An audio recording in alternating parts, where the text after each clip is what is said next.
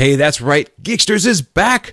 Episode 190 coming at you right now. Hey, today we're going to talk about Exchange Server, the woes of Exchange Server migration, and also something called CIPA filter. Never heard about it before until August. This is what they say is the cat's meow. CIPA filter and Exchange Server migration coming up next on Geeksters.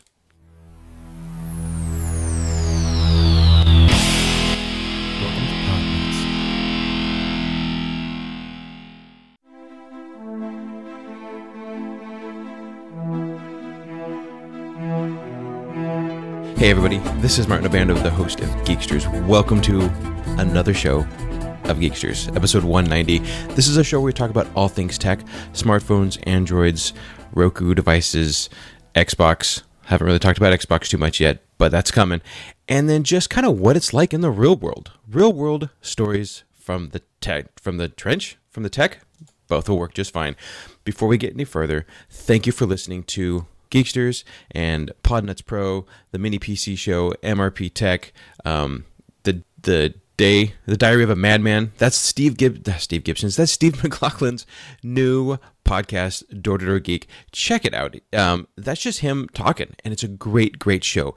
If you listen to any of those shows and you like the Podnuts network, please head over to podnuts.com. Top right hand corner, button that says support podnuts please please please just give a dollar two bucks a month i mean if you are like me in the pacific northwest coffee at a minimum is four dollars here so if you can spare a couple extra dollars to just throw towards the podnuts network that's going to help us out. None of that gets back to me. That is all just kind of administrative stuff. Because if we, if you have ever, ever, ever met Door to Door Geek, you'll know that he is a hard-working man, and he puts his just full heart into the Podnuts network to keep it going. And he does all of the back stuff for the Geeksters. And I totally appreciate him. And I just want to say thank you, Dor, if you're listening to the show, for everything you've done for Podnuts, everything you've done for Geeksters, just all around. The next time I see you, which I hope is soon, because I haven't seen you in a while, you got a high five and a hug coming, and I'll even buy you a beer. All right. Hey, thanks for hanging with me on Geeksters. Um, I know that it's been up and down, up and down, up and down, more down than up, I would say. So this is I'm recording the show on Saturday, October 21st. The last show I went back and looked was 189, and that was in April of 2017. So this is October, April. So we're looking at just over seven months. And you guys have hung with me, and I've heard stories of, hey, when's it coming back? We'd love to hear you again. And my life's been just kind of crazy. Uh, we've just had some up and downs, and if you've listened to uh, any of the shows, you've uh, you've you've heard that you've you've known that that uh, I started my computer company six years ago. Just went out on my own, um, took a leap, didn't have the uh, I just was supported completely by my family and didn't have the uh, quick need of we have to make X amount of dollars before, um, so we can keep basically the family going. My wife has a stable job and, and pays well, and I was able to do that. Well, I'm not tooting my own horn here, but when you're a good tech, and everybody here knows that, you just get more and more business because everybody, everybody, everybody recommends you. So I just grew and grew and grew, and at the time I was growing, and I was man, it was manageable, honest, you know, just totally manageable. And then it hit a point where it it became unmanageable and I needed some more help.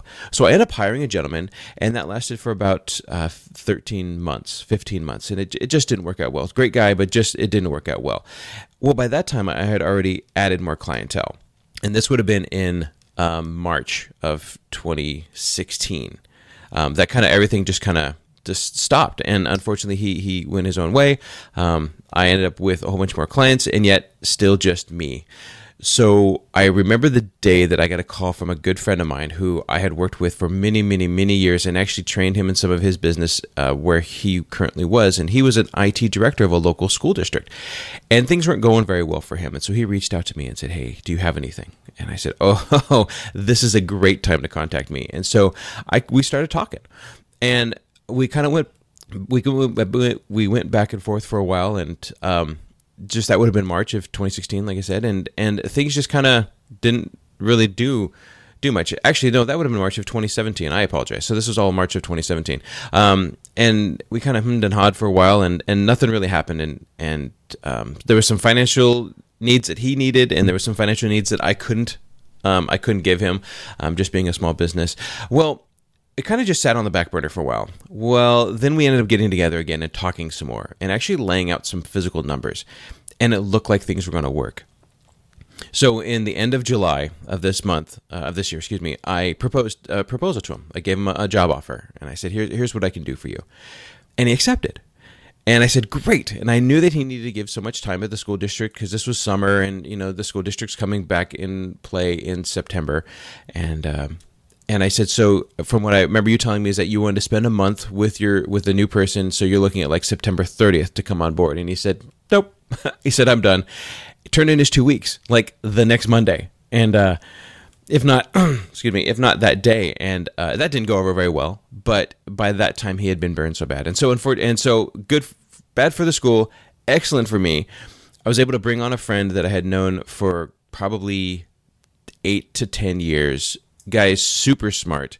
Um, he's got a business mind, which is which I don't have. So we're we're working on on that right now. But uh, so that brings us up to to August of uh of this year, and at that time I had just brought on a big client. So uh, we we ended up working with this client, and now this is kind of where, where I wanted to spend some of the a majority of the show. But that kind of catches catches you up with with where, where what happened with me with just um, had an employee, didn't have an employee, work kept growing, which is great. I, I love my clients, and I love that work was increasing, and it was all organic. And I'm I'm just now starting to feel the need to get out there and uh, make some kind of cold calls, not really cold calls, but you know, go out there and advertise some more. So I'm gonna be start. I'm gonna start looking over to uh, the the Matt uh, Matt Rodella and the business podcast and talking to him and figuring out what's the best way and looking at some of his resources about the best way of getting out there and actually. Um, you know marketing some more. Because that's not something like i said that's not something i've had to do. And i think as a small business you rely a lot on word of mouth. And that can only take you so far. And i've reached that. And i'm i'm totally thrilled that after 6 years i've gotten i mean word of mouth has carried me through for almost 6 years. It'll be 6 years next month. In less than a month it'll be 6 years since i started this job full time uh, and i'm i'm thrilled with all my clients. I'm thrilled with all of the support that they give me and all of the recommendations that they give me um, but you can only you can only recommend so much. And as much as I love hearing my name out there, most people probably are tired of hearing about how great I am. So I have to prove to them, and I go out and show them. So I'm excited about uh, bringing on new customers and clients.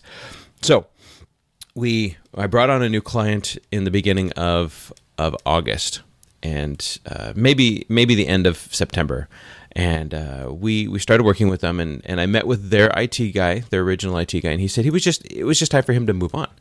So that's what what was gonna what was gonna happen. And uh, so we we get to we get talking and and we have a meeting and he says so here's here's a company and it's a it's a fairly large construction company here in the in the in Portland area, and they have an offshoot branch in Kirkland, Washington, which is just outside of Salem. So it's kind of, or, sorry, Seattle. It's on the other side of the river, uh, uh, the lake in Seattle, uh, kind of east side. And so they have a site up there. They've got a site down here, and uh, they I said, well, how much you know what what is how much tech have you been doing here? What does it look like? And he said, you know, it's a couple couple hours a month. And I said, oh, okay, so it's pretty pretty well stable then. And he goes, yeah, yeah, it's pretty pretty good. I'm like, okay.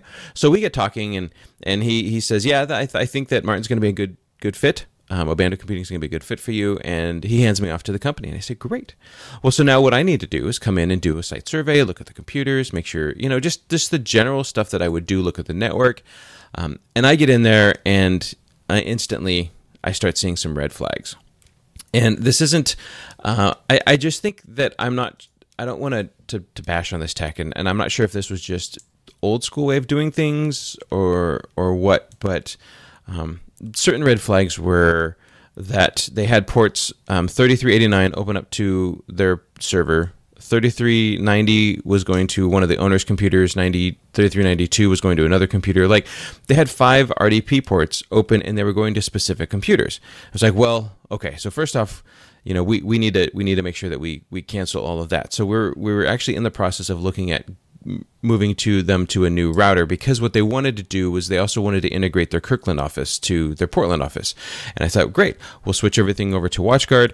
And because they just had these um, Ubiquiti Edge routers, and, and the, the Ubiquiti Edge routers were are decent routers, but they don't do a lot of things. They're pretty. They're just the one that he had, the light one. I think it was just a low. It, it just didn't do what we wanted it to do. We could like and that would be essentially the point to point business VPN. Uh, maybe I'm wrong, but but and it was out of warranty, so it was time to just kind of maybe move on. So I started looking at everything, and I'm like, well, we, we need to start shutting these down. And I, I'm asking, you know, do we do we need the ports open for uh, the server? And they said yes. That is how the Kirkland people get in. So the so the people in Kirkland will RDP to the server and access the shared data that the company uses. Okay, so we need to fix that, but I can't fix that right now because I'll be cutting them off. So I start looking at the owner's computers, and and as I'm doing this, one of the owner's computers is saying, "Hey, I'm my computer's just running really slow." and I and I and I don't know why. So I, I start looking at it a little bit more, and uh, and I, and I run some cleanup tools on it, and and um, that's that fixes a little bit. It had like four gigs of RAM, so we definitely added more RAM to the computer. And and I said, "How's it working now?" And he's like, "Well, you know, it's it's you know okay." So I start digging deeper, and and during the process of adding RAM, what's what, what I'm noticing is that when I log off of him, there's all of these other logins, and I'm thinking, okay, well that just you know okay, maybe there's other people who use this computer. And this, I was, I was pretty new at this time at this company, and so I asked him. And when he was back in the office, and he says, "No, no, nobody else uses this computer." So I go to log into one of these sites, and the account is is blocked. And I'm like, "Well, that's that's weird." So I go to the domain controller. Those accounts don't exist on the domain controller. So I log into his computer again. His computer's not on the domain. So what was happening was is that he had the same password as oh, by the way, local on-prem Exchange server. So when email freaked out, they would just change the password, which is okay, I guess. I mean, they. I mean, I just was finding out about all this, and so the the local password was the same as the domain password, his his exchange credentials. So it just passed the information through.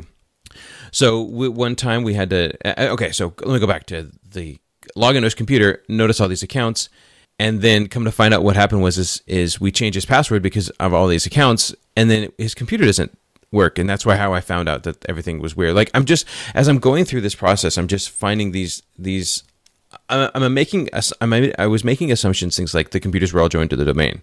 And as i'm going through the the, the onion is unfolding and i'm seeing these different layers of issues.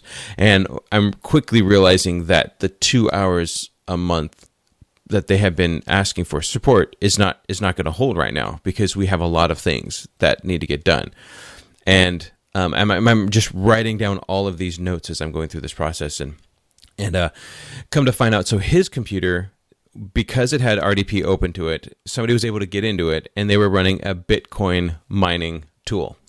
So quickly start shutting things down. Uh, and then his computer's not on the domain. But it wasn't just his computer. As I went through and found there was a good another three other computers that weren't on the domain. So on a weekend, I had to come. I didn't. I was able to do it remotely, but I would join their computer to the domain and then run that profile wizard application. And we've talked about this application before. Um, from ForensiT. It's a domain migration, so it's a prof. It's called ProfWiz um, or User Profile Wizard. And what it can do is is when you join a computer to the domain, now when you log in as that user, um, you know, Bando. Now you have two profiles, right? You have Bando on the local account and you have Bando on the domain account. So when you do this, what you can do then is log in as the domain, excuse me, and then um, just run this prof wizard point to the old profile and it will move everything for you, reboot the computer, and you're back up and running with the old profile copied over to the new profile. So that works really good um, in Windows 7. I think this works on 8, yeah, 8 and 10. So in XP, you would go in and just point repoint the registry and i remember doing that but this works really good so um, i'll put this in the show notes so i do that on his computer and the other owner's computer we finally get things locked down um, that way but i still can't lock down the RDP session. Well, as I start looking around the servers, and now and now when I'm telling you this story, don't think that I'm just going this. Everything's happening kind of uh, in in multiple different ways because as I'm I may be looking at his computer, I'm also looking at the server and noticing server. So it's not me just going like one, two, three, four. I'm kind of doing all of this at the same time when you do um, when you're when you're kind of roaming around. Um, but for the sake of the story, I can't tell you in multiple levels. Levels, I have to kind of just go through the through the through the list. So one of the things I also found out was that the servers had not been updated in over a year and a half. That's right. No Windows updates, no patches, nothing. One year, 1.5 years. And and 3389 was open to the servers, remember? So, all right. So, start getting things start start working on some stuff. Um, once I finally once I finally get the WatchGuard in, uh, I'm able to. But now still 3389 is open even after the WatchGuard gets put in place because that's one of the first things we get going. Um, is is with that WatchGuard, I'm I'm able to look at some stuff, but also when I have a company join me, I we do their managed antivirus. Um, so I put on my managed antivirus. Um, right now, it's the SolarWinds ones, which used to be GFI, and it's the same one that I've been using for years. Well, that has something in there that allow you to see failed logons. Uh, logon attempts, and about this time, once we got that on there, and I started watching it because I was, um, you know, that was what I was there to do that day was put on my managed antivirus we um I started noticing somewhere between seven to eight thousand hits a day, which which is not a lot compared to what it could be. Um, hits a day on the server, and it's just and it, they were all external. Uh, just and trying admin and password and monkey and I mean root and you know every possible combination of of you know username and passwords. I think they were just trying to hit the server. So put that on there, and but we had to let we, we, we were trying to figure out the 3389 issue still, and, and the people in Kirkland needed access. So we just had to let it sit for a little bit until we come up with another idea. Well, the other idea was we're going to go ahead and we're going to put another watch guard up in Kirkland, and we're going to do a point to point VPN. So it's like, okay. So, but while we're doing that, the other thing we need to do was make sure all the computers are up to date. So went around, hit all the computers, make sure they're they're all up to date and getting going.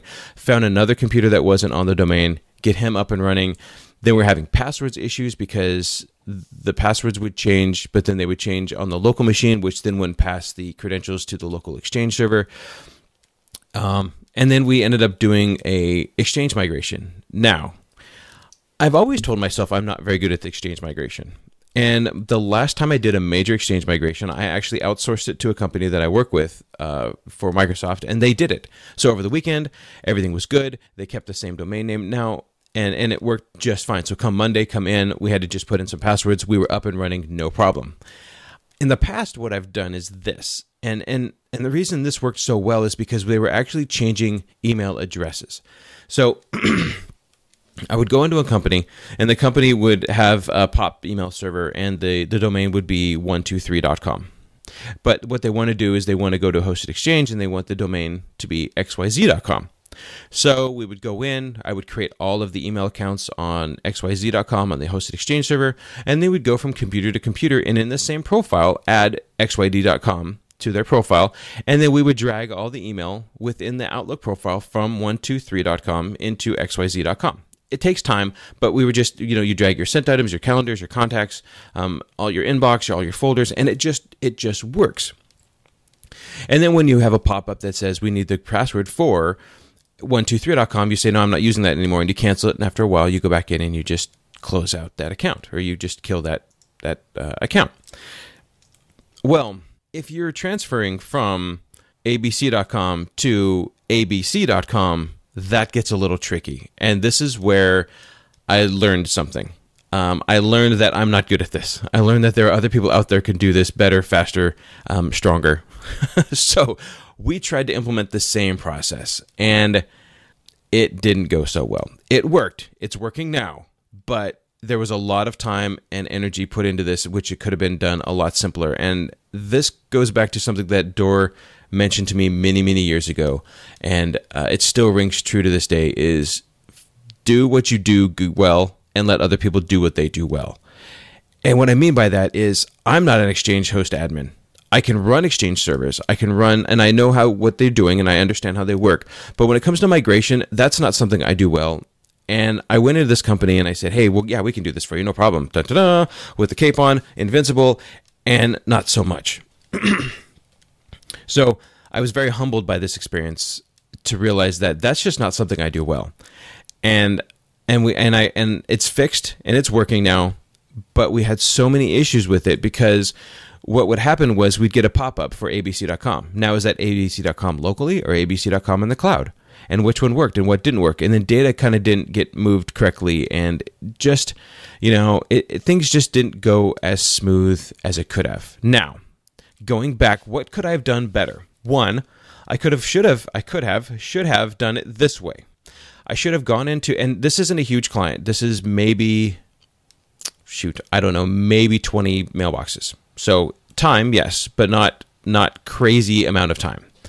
Uh, what I should have done was this: gone into the Exchange server and exported everybody's PST. Okay, now I have a copy of everybody's PST somewhere, whether it's on the server, whether it's on a thumb drive, you know, what, what, whatever, it doesn't matter. And then gone into each everybody's email, created a brand new profile to the new hosted exchange, and imported the PST in. That would have done. That would have been a lot smoother and a lot easier to do. Okay. The other option would have been hire somebody to do it. Hire somebody who knows what they're doing, who messes with exchange servers all the time, and and gone that route. So, as I'm as I'm thinking about this, I have another customer, and I'm working with a school that me and a, and a whole. excuse me, me and a whole bunch of other people are working with um, because the, the school that my daughter goes to is actually moving to another location. We'll come to find out they have an on prem Exchange 2010 server and we want to move them, start moving them, and it's a consensus of this team of, team of people. To we need to probably start moving them into the cloud. They do the grades in the cloud, they do data in the cloud. Let's start moving Hosted Exchange in the cloud. Whether we're going to go to Hosted Exchange or whether we're going to go to Google, it doesn't matter. So if we're going to go to Hosted Exchange, which would be my preference because they do use calendaring a lot. Um, I've spoken about that in the past because I use I have a Google, I support Google schools, um, so would be to go to Hosted Exchange. That and we're going to have to either hire somebody but there's an, also another person who he said he was an exchange admin and i will defer my skills to him. So um, I, I just you know take away of this whole whole lesson and and this two hours per month became huge. And we're just now to this spot where we are at almost two hours a month working with them. Um, I'm, I'm gonna they're gonna be needing more work as it comes out. Um, but but it's just maintenance right now. But they still have a, a server that is still 160 some updates back. And when I run the 160 some updates all in one batch, what happens is it airs out, rolls back, and it takes hours. And I had them down for a day, unfortunately. So I get in there and I'll do the server and I'll do like tomorrow, I'll, I'll probably do three updates, reboot, three updates, reboot, three updates, reboot. Because if I find one that airs out, then it just rolls back only three updates.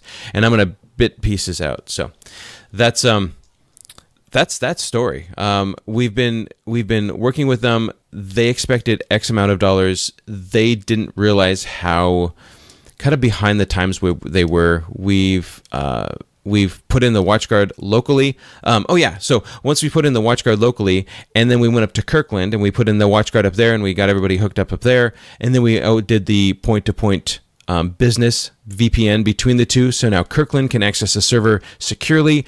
That number, that's seven to eight. I went to them and I said the number that I was having you before, and I was showing them the seven to eight thousand hits per day on their server went down to like 23. 23 the first day, and then it's been zero.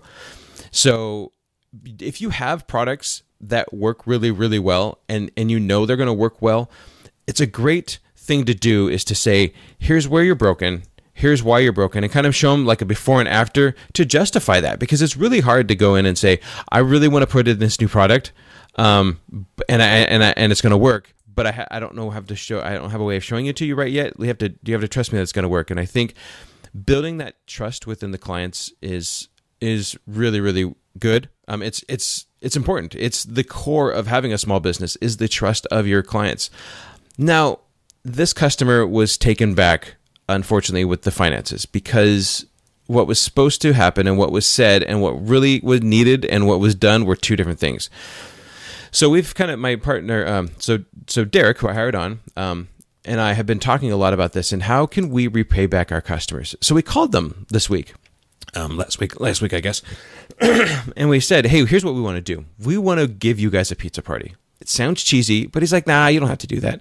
We're like, no, we really want to give you guys a pizza party and we want to come in and um, we know it's been rough and we want to thank you for hanging with us and we want to just give you something back. Um, and, and just as a goodwill gesture and, and a thank you to them just as much as they thanked us. And he says you know what? I want to let you guys know that we really really trust you. We trust obando computing to handle our computing needs. And that is worth gold in the small business to have somebody say that they really really trust you because what's going to happen is that the next time a company comes to them and they say hey you know we're having biz you know just in conversation the two owners are talking and all of a sudden it comes to find out that the that maybe they're having IT needs I'm hoping to get a good referral and have somebody say you know what I we really really trust Obando Computing and I'm and I'm looking forward to that. So we're on next Wednesday. We're showing up with uh, four pizzas, soda, a vegetarian pizza, and we're just having a, we're just having a pizza party. We're just I'm providing them lunch, and just as a way to say thank you. And I think that's going to go uh, a, a long, long way. So that's one story. Uh, the other story that that I wanted to talk to you guys about was over the summer. I we've so the the schools that I handle. One school has definitely more money than another, and they're both private schools. And so what we ended up doing was in in one school we purchased OpenDNS, and we've had OpenDNS as the as the enterprise version of it for about two years, and it's it's okay. Um, maybe even more than two years actually, and it's okay. So um, if you don't know how OpenDNS works, is OpenDNS sits externally from your network, and then what happens is when you you give OpenDNS your IP address, and then when you make a request to xxx.com, let's say, it goes to OpenDNS. You point your DNS service to OpenDNS. OpenDNS says, "Oh, based on this IP address, you know, 1.2.3.4, can you are you allowed to get to xxx.com? Yes, no. And then it sends it back that yes, no to you and then yes, you can, no, you can't. Then in the enterprise version, if you get a no, there's a place for an a an override code essentially. And so we had this override code. So if teachers need to get to not xxx.com but another site, they would put in that code and they could get to the site and it would bypass them through. Well, the big flaw that I've always talked about OpenDNS is that because it's externally, you just stop asking for OpenDNS. You just you just don't. so, um, so how how did this this work in the school? Well, we're one to one Chromebooks in the school, and we have been for for many years. And so the kids would come to school, and they would have um, their Chromebooks, and we would manage the Chromebooks. So that's the apps and what they can do with the Chromebooks, and, and I've talked about that before in the past. Um, but then what would happen is, so they, they come to school and they can't get on Facebook then they go home and they can get on Facebook. And I've had multiple talks with multiple teachers and, and, and actually family members, and we would have these tech tech family meetings, um, or and where the where the families would come in and they would and they would ask some questions about technology. And one of the questions always was, "Hey, I know that my student can't get on Facebook at school, but soon as they come home, they're just they're on Facebook all the time. We thought you guys were managing that." And that's when I have to say, "Well, we manage the Chromebooks." So they can't install apps, they can't email certain things, email people can't email them, and all that kind of the back end stuff. But when it comes to the content filtering, we manage the content filter here at school. But as soon as they go home, they can't we, we can't manage your content filter. And they're like then instantly hands went up well how do we fix that at home? And i'd say well we can use opendns here's my number give me a call. Nobody ever called me. Nobody ever wanted to get a hold of me to make those changes because they say, well, can we make it for some for parents and some for students? And I'm like, no, it's everybody. Um, and they're like, well, we don't want to, you know, I think that's that's the big thing is you unless you're willing to just say, you know, all or nothing, then for OpenDNS, then you it's then may not work for you. Now I use OpenDNS here at home still, and and I throw them good grief, it's like twelve dollars a year or twenty dollars a year, something like that. They also use they also have Xmarks. Um, they bought that a long time ago, and that's a that's a that's a bookmark syncing tool, so that's kind of cool. But um, so what happened was is then over the summer, uh, I was talking to another school, and they said, "Hey, we saw this device, we can't afford it, but we wanted to to throw it out there and see what you thought of it." And it's actually called CIPA filter, C I P A F I L T E R. So if you Google CIPA filter, it's content sensitive content it says context sensitive content filtering for K through 12. Now, CIPA is a acronym for the Child Information uh, Child Information Protection Act. I believe that's what CIPA um, stands for. Uh, I remember this from from when I was working in the school. Let me see. CIPA, yes, the Child Children's Internet Protection Act, um, and this is this is uh, it was enacted by Congress in 2000 to address concerns about children's access to obscene and harmful content over the internet. So, CIPA filter, it's a Linux box, and it, it is actually on site. So when when I so I said, well, let me let me contact these people and let's get a demo. And so we we contacted them. We end up getting a demo. It's this little box. It's about the size of a of a of a like a the old uh, just a square PC, tiny tiny box. Um, you know, not nothing too nothing too big. And uh, so we we we put it in place, and we start, and I get a hold of their their tech, and and at first, I got to tell you, at first, I was not impressed because by that time Derek was with me. We've both worked in education. We both understand how LDAP integration works. We both understand how all of that works. And in in education, I used Dan's Guardian and he also used Dan's Guardian. And so how that works is that you actually have to put some stuff on each machine, and then based on the user logon, it goes to a list in the Dan's Guardian, which is Linux based. It goes to the list and it says whether yes you can do or no. You know, based on that list, you apply that list to a group, and then that allows for yes or no. So it's not. It never was LDAP integration. It was based on the user passing those user credentials. So when I log in on my machine is like Emobando. I would be I would go and I try to go to a website and it would be denied. I'd have to go to the list. I'd have to call IT. IT would be me. Go to the list, look at it.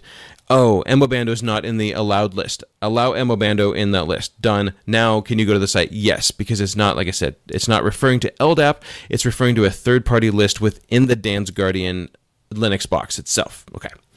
Well, how this works is CIPA filter integrates with LDAP.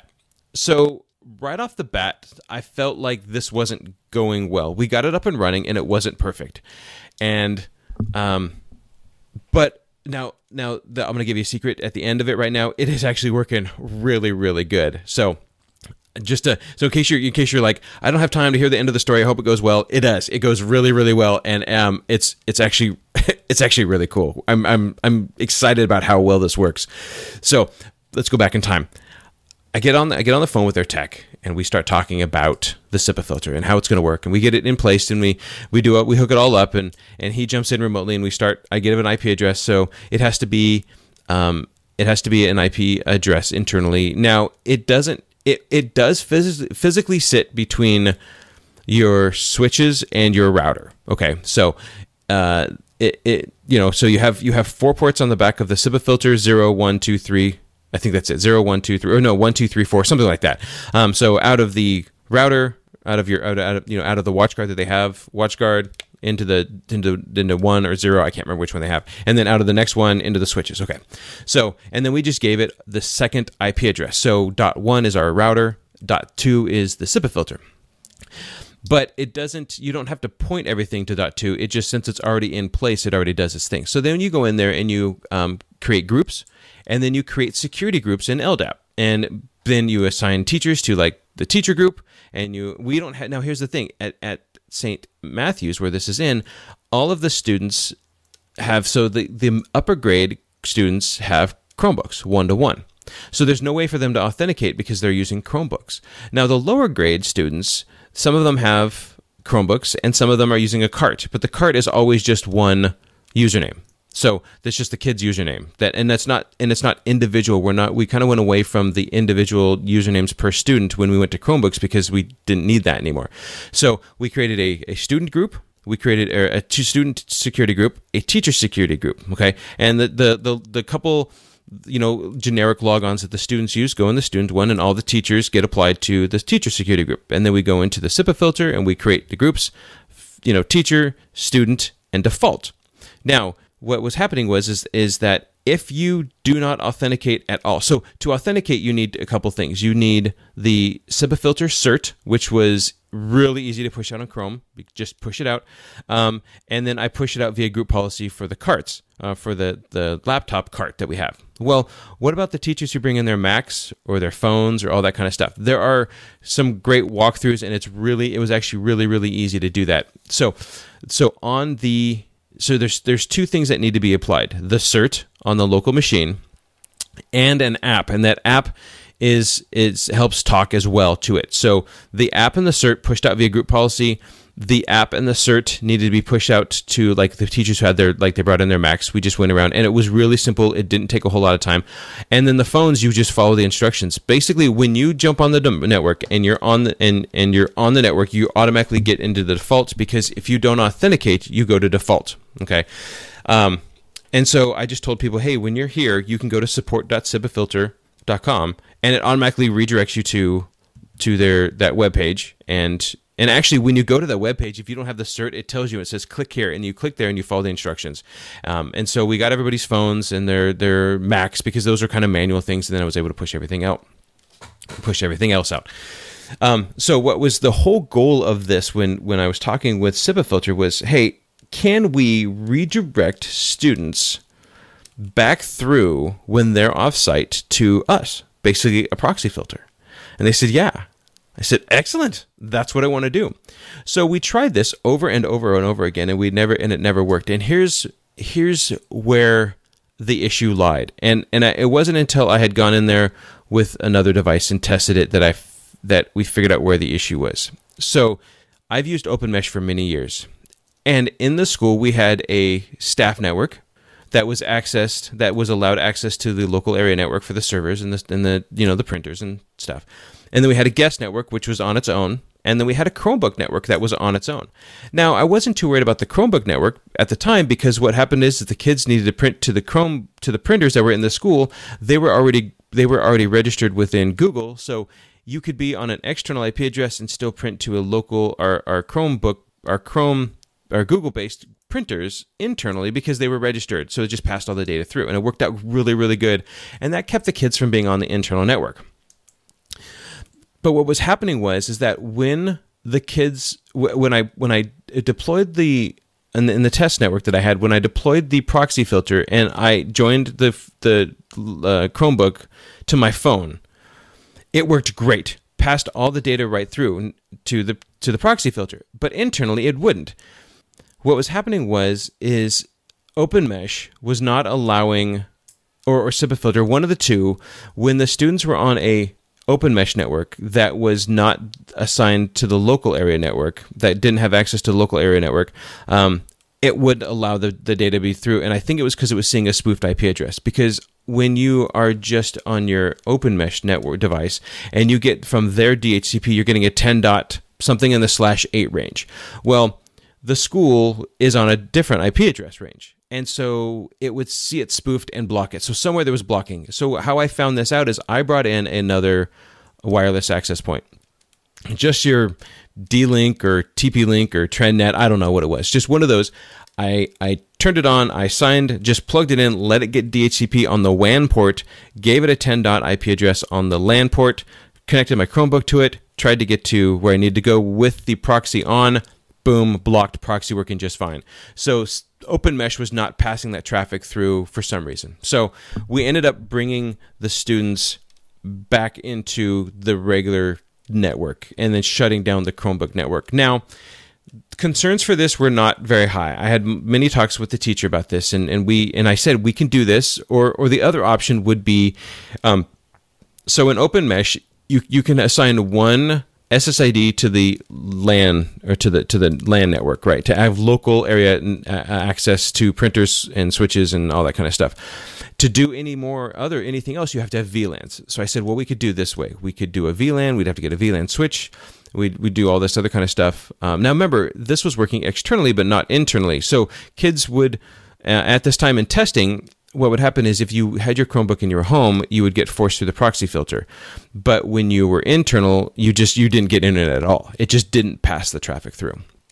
So I couldn't I couldn't implement it yet because it was still broken. Um, so we ended up just bringing all the kids back over to the to the school network, um, and then that that what I ended up having to do was go in that day and log all of these 120 Chromebooks with my with my employee. We went around and hit all these 120 Chromebooks. Well, actually 100 uh, 150 Chromebooks, and we had to put them, remove the old and add the new SSID.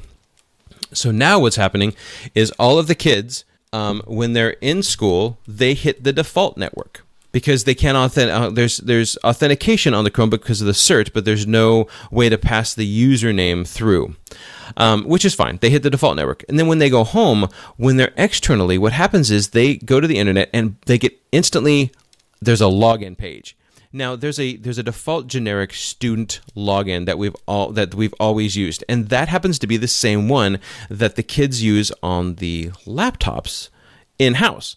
So that username and password is already assigned to the student's security group and the students filtering filtering group. So now when the students go home on their Chromebooks and they open it up and they get prompted with a username and password, they put that student username and that student password in the generic one in, and now they're authenticated against the student group on the CIPA filter. So externally they authenticate against the student network, internally they authenticate against the default network. So my job is to make sure that the default and the student network are the same. So whenever we make any changes, I add them to both. So that way they can access things like Khan Academy. So if I put Khan Academy in the student group, when they're home they can access it, but when they're in the school they can't, or vice versa. So, and that also means I have to blacklist the same group too. So, um, we had a talk with the students on a Friday.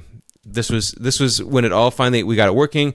Great, we're going to implement this right now because what was happening at this time is that teachers were coming to us and they're saying, we realize that we need to do some content filtering at home. Now, these are not teachers, I'm sorry, some parents. And some of the parents were like, nah, we don't care. Other parents were like, yeah, I want to do content filtering. And I can do content filtering on my MacBook and on my computer at home and on, you know, this device, but we can't do anything on the Chromebooks because you guys manage it. And they're not upset with us, they're just stating a fact. And we're like, yeah. They said, so how can we fix this? And so we decided to go ahead and put in this proxy. Um, had a, had there was a there was a, a, general assembly for all the students and they were going through everything and it was really good. And then we said okay sixth seventh and eighth graders please stay back from the assembly. And so after the kindergarten through fifth graders left sixth seventh and eighth graders were there and the principal introduced me and they all know who I am. So it wasn't a big surprise of like oh that's Martin. Um, and I said here's what's going on. We said from starting this morning and this was I remember this being a Friday we said we are now content filtering your Chromebook even when you go home and we had a lot of, well, what if we're in the library? What if we're, you know, what if we're at our grandparents' house? And and well, what about this web page? What about that web page? Can we still get to Facebook? And I'm like, if you can't get it here, you can't get it at home. And and this lasted for a while. And there was there was some students who were who shook their head and they're like, oh, we're gonna get around this because there's one kid who likes to just tweak around. And I'm like, please don't think you're gonna try to get around this because I'm managing the content filter from the back end, and in Chrome, we put on the proxy and you lock it down. So they can't even make changes within Chrome because we manage them um, within the Chromebook. So um, after all of this was done and and back and forth a lot of you know what about this? What about that? Can we get to this website? What about that website? You know um, one student raised her hand and she says i don't mean to be disrespectful and i'm really sorry if this is coming across this way. I said she said why now? Why have you decided that now you're going to make this change? And i said that is an excellent question. And the the principal actually took that one over because she's the authoritative you know she's the boss in all of this to pretty much say why why they're doing this. I'm I'm implementing it, um, but she's the one who was who made the final call. And uh, but I thought from a from an eighth grader that was a very good question. Like really, after everything's said and done, why now? And the reason we were able to do this now as opposed to two years ago is that CIPA filter didn't exist. Um, I don't know what the cost is. I mean, the cost I do know because, it, but it's not I think overall the the cost from going from OpenDNS to CIPA filter was something like three hundred dollars a year. It the the cost was so minimal compared to the benefits of this. But now that the CIPA filter is up and running, we have group set and we have you know content filtering set, and I get reporting. Um, and kids still to this day. I mean, I, last night I got you know is it is it the perfect filter? Of course not.